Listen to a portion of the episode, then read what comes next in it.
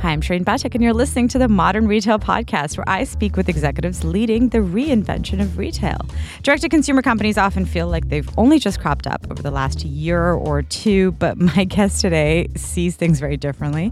Derek Lo is a co founder at Lo & Sons, a direct to consumer bag company that's been in business since 2010, which feels a really long time ago. Hi, Derek. Hi. Thanks for having me. It does feel like a long time ago, right? Like a lot of, it's so funny because a lot of the brands we've had on the show they've had these like growth trajectories over the last two years. Most of them are very, very young um, Yeah. and very, very big, or feels like very, very big very quickly. Yeah. And just I'm so excited to have you on because I think being around since 2010, you're profitable, you're growing, and you're doing so sustainably. And I'm excited to hear the story. Yeah. Yeah. Well, again, thanks for having me. Um, I'm, I'm definitely a fan of the podcast and have heard a lot of the conversations that you've had with some of the other founders. Sounds good. So let's go back to the beginning. Why start the company, and sort of what were the circumstances around starting Lo and Sons? Yeah, that's a good question. Um, it really came from my mom's personal story and need. Um, we're kind of a global family, and my, my dad was an astronomer.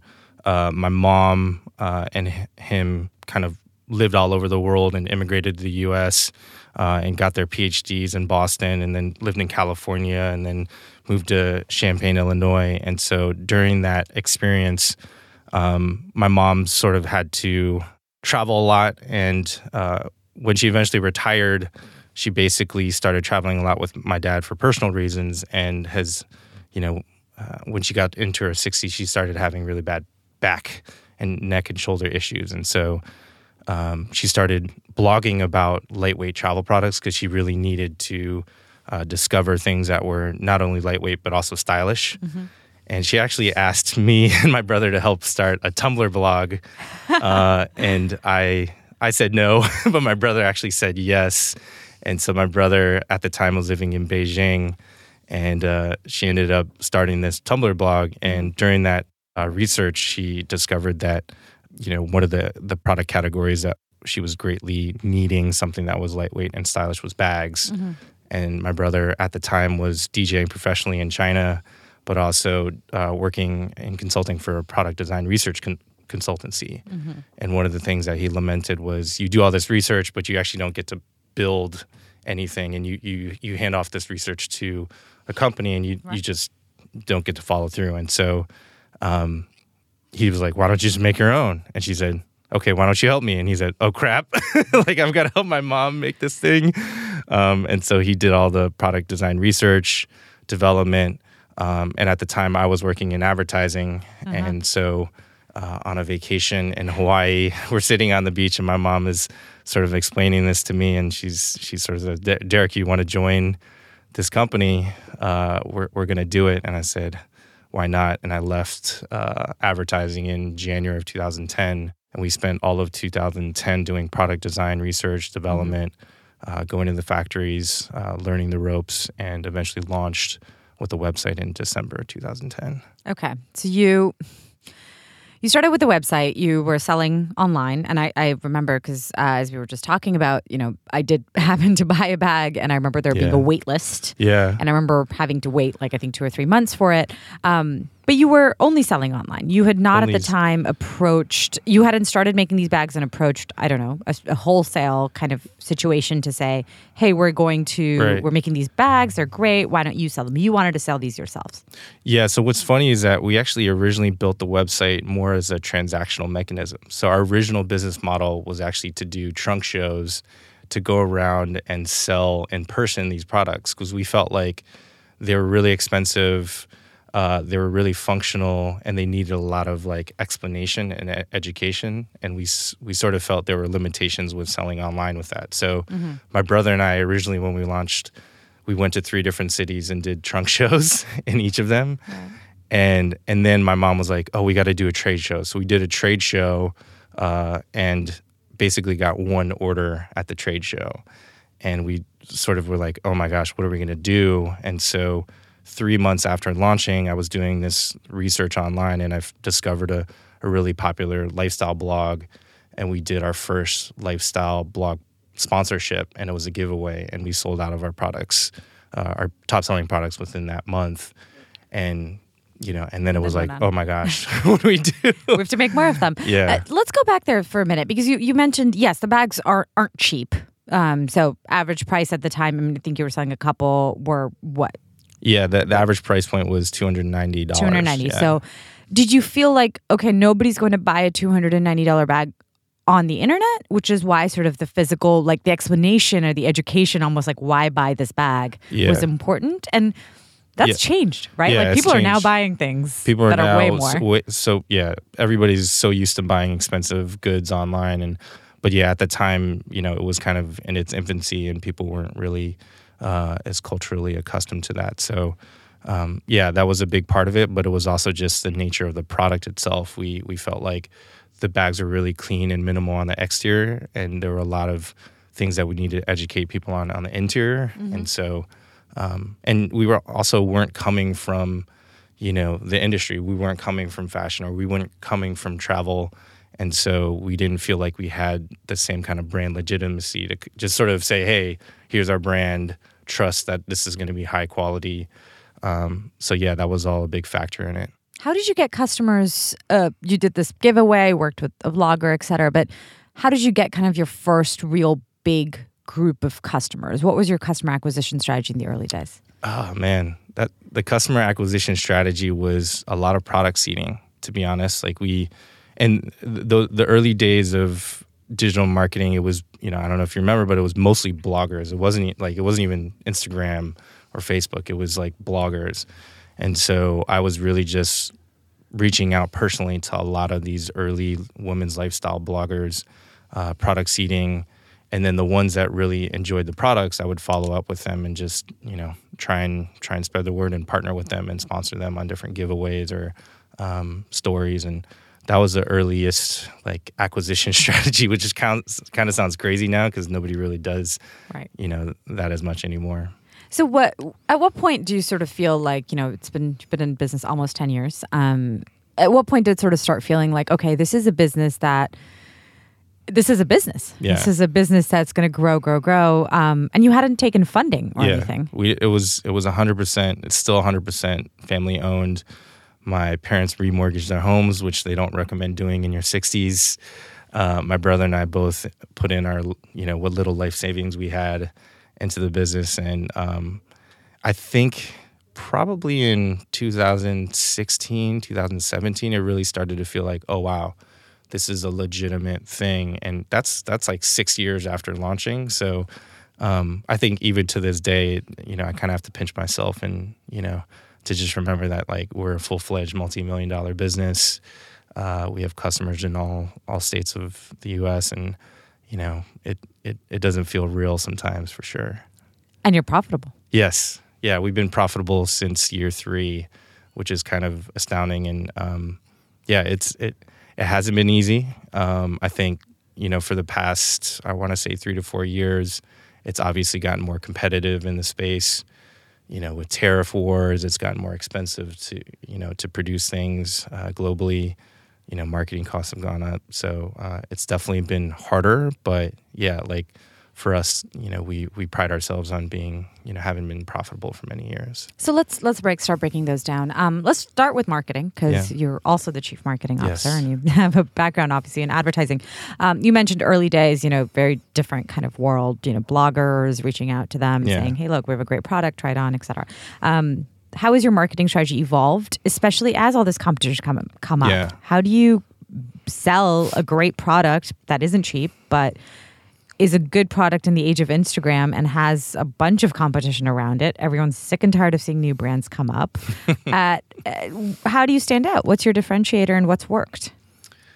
It's I've been thinking a lot about this lately, and, and you know, obviously, I want to think that the the quality of our creative and our branding continues to get better, and that's a big reason for our success. But you know, I also have to give credit to the actual product. Um, you know, we do an extreme amount of product design research, development. Some of our bags take two to three years to develop and to get released, and when they do come out, regardless of whether we put a lot of money into them most of the time we have people who are you know rave about their experiences with it um, and so i think you know, as we look at the landscape and the competition, a lot of times they'll see people that have deeper pockets that are running big subway ads or billboard commercials and TV commercials. And, um, you know, I always go back to like, is the product actually better?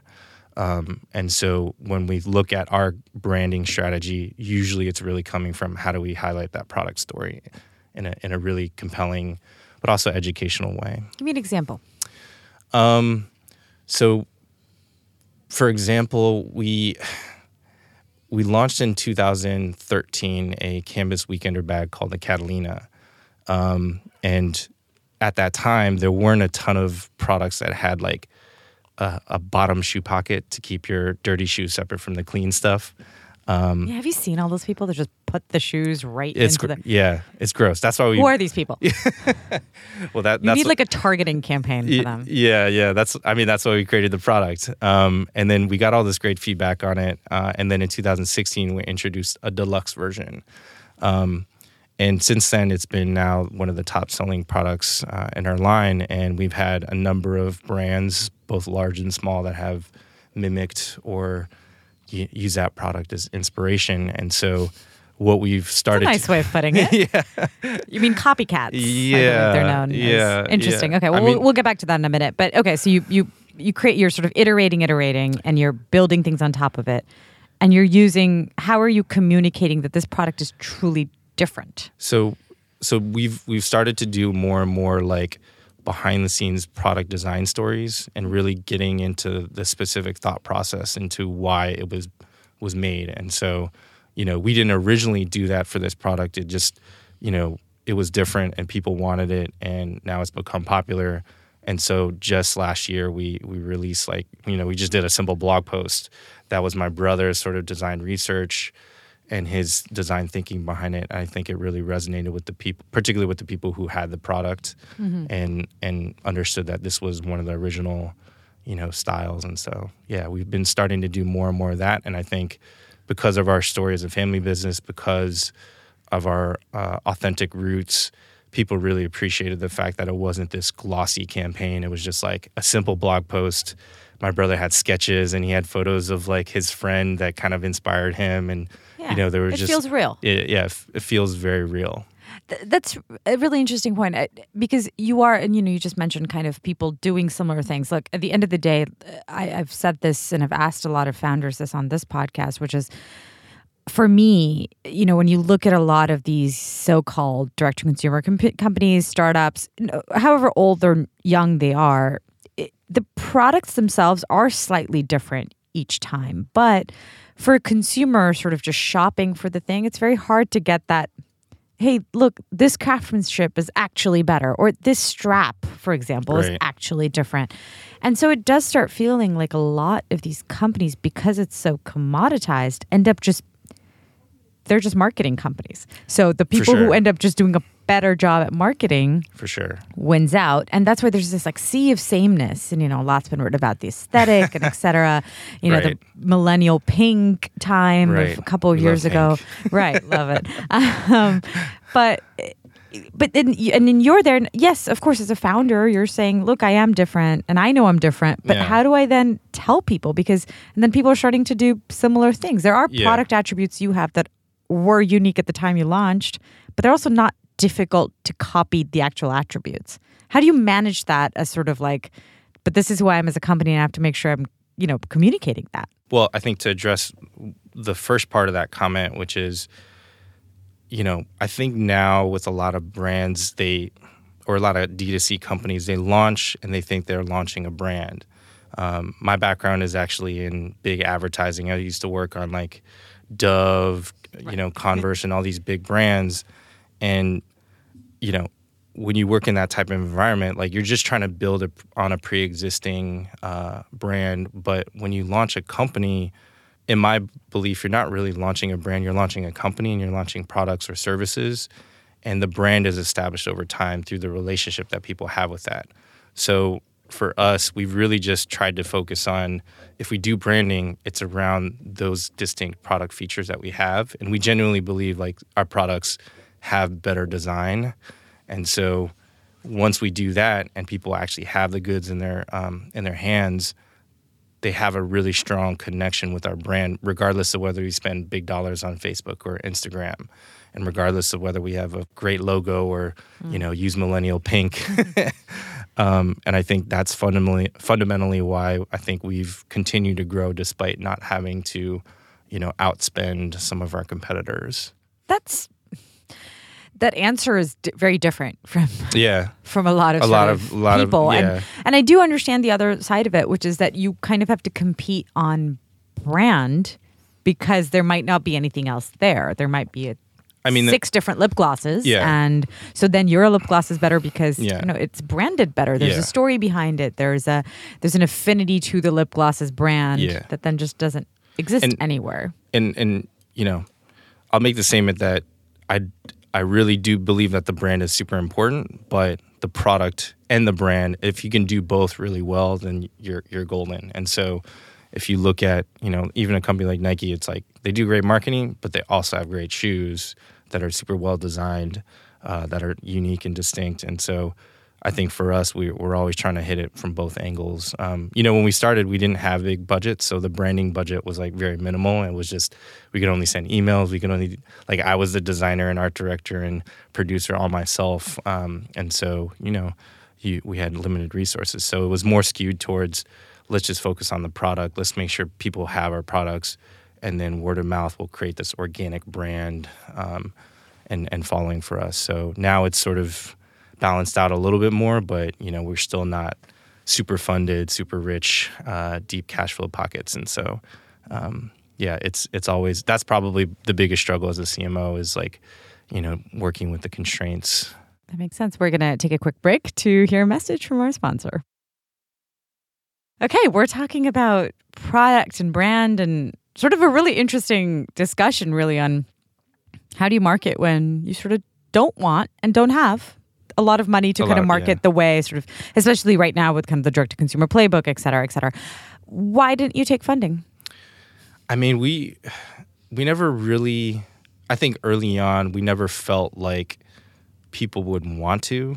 In in all honesty, um, Because at the time, well, it is true that sort of when you guys started, you, there wasn't really this idea that like VCs would fund consumer Yeah, goods. It was for sure. software and tech, and I think there's still sort of a relative surprise and a kind of quietening down of the market, saying maybe we shouldn't have funded all these consumer goods. Consumer goods are hard to fund, and you don't It- get it you know yeah, you're not going to get a hundred million dollar business most times. Yeah, it's it's not you know when you have a consumer goods uh, company, it's it's harder to scale overnight just because of the supply chain constraints. But um, you know we weren't coming from the industry, and we weren't coming from like you know fancy MBA background. So I think we didn't you know we didn't feel comfortable going that route just because partially we didn't know it, um, and we were just so focused at the the challenge at hand and and you know we were just so fo- focused on making the stuff and selling it and we didn't i don't know it, it it's like 10 years later and i, I i'm thinking about, back about it and why we didn't do it and you know honestly i'm not sure i actually have a really good answer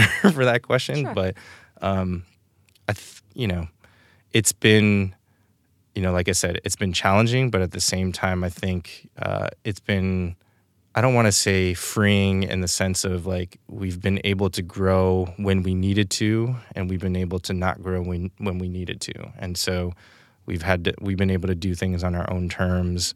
Um, and Like what? Give me give me an example of what that means. Because I have heard that a lot before. Like you know, having funding is great, but then I have Right. a lot of things that obviously because you've given up part of your Right. company. But what are those things? So so like like last year, you know, with with tariffs and you know the changing supply chain landscape, it's we've had to completely alter our supply chain strategy. And so doing that, you know, there it just makes it very difficult then to produce and sell, you know, at a certain scale. So that was a situation where last year we are like, okay, let's, you know, let's focus on updating the supply chain uh, and focus less on like just acquiring customers at a really high high growth rate. So um, there are external factors that happen that j- we just can't control, and so you know I think um, when we didn't have to answer to an investor that's really pushing for that, um, I think it really helped us manage and navigate those waters um, better. Do you feel like your growth has been, uh, you know, we use the word sustainable a lot, and what does that mean when you say sort of like, you know, your growth's been sustainable?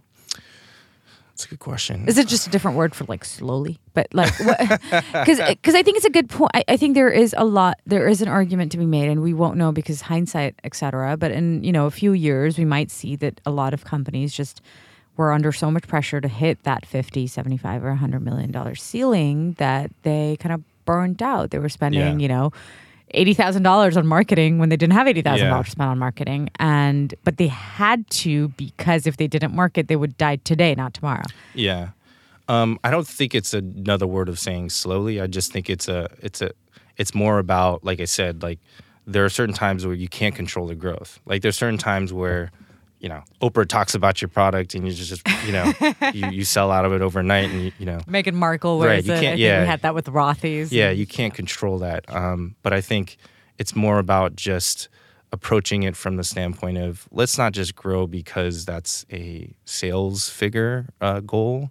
Let's grow because hey, we want to actually have more environmentally friendly products. We want to actually offer like paid, you know, maternity leave. We want to have like an in-house daycare center. We want to do all these things for the organization and for the for the company. And I, you know, I think for us, we approach it like that, where, you know, we're growing because I want to be able to offer these things for our team and for us to have uh, a really awesome work environment.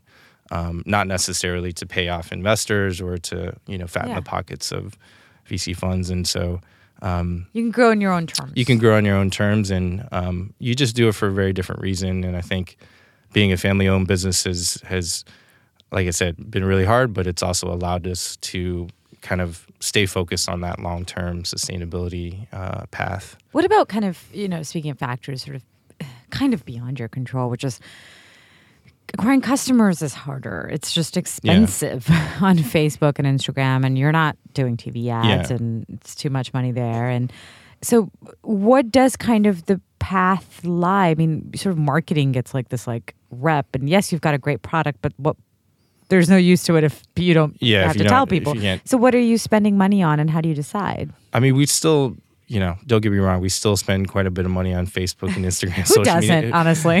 You know and and so but i think we we do sponsor a lot of events we're getting our products at, you know in front of real people in real life situations um, you know we're we're starting to do more like community events and management um, and you know also just really going back to those loyal customer follow- followers that we've built over the past 10 years and so i think you know if we really do have like loyal customers then i think uh, acquisition costs will be cheaper if if we have people that are vocal and passionate about what we're doing um, so you know, there, there's a lot changing at the moment. There's like cookie Armageddon with like third party cookies. Oh, you're calling it cookie Armageddon. We want cookie apocalypse over here. But um, so Sure. you know, there's a lot of does that affect your business? Oh, for sure, for Okay. sure. you know. Retargeting? yeah, with retargeting, but um, you know, everybody's going to have to adjust to it.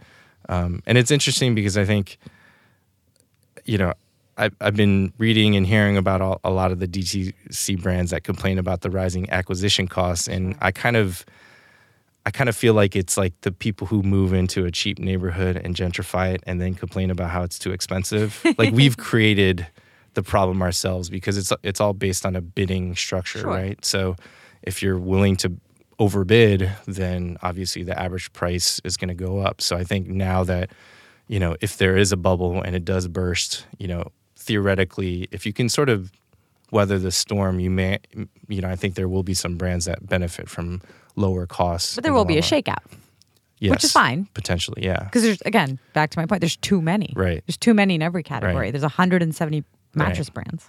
Right. And so I think that's why like managing growth and doing it at the right level, that's going to be the hard part for a lot of brands is like obviously nobody doesn't want to grow. Sure.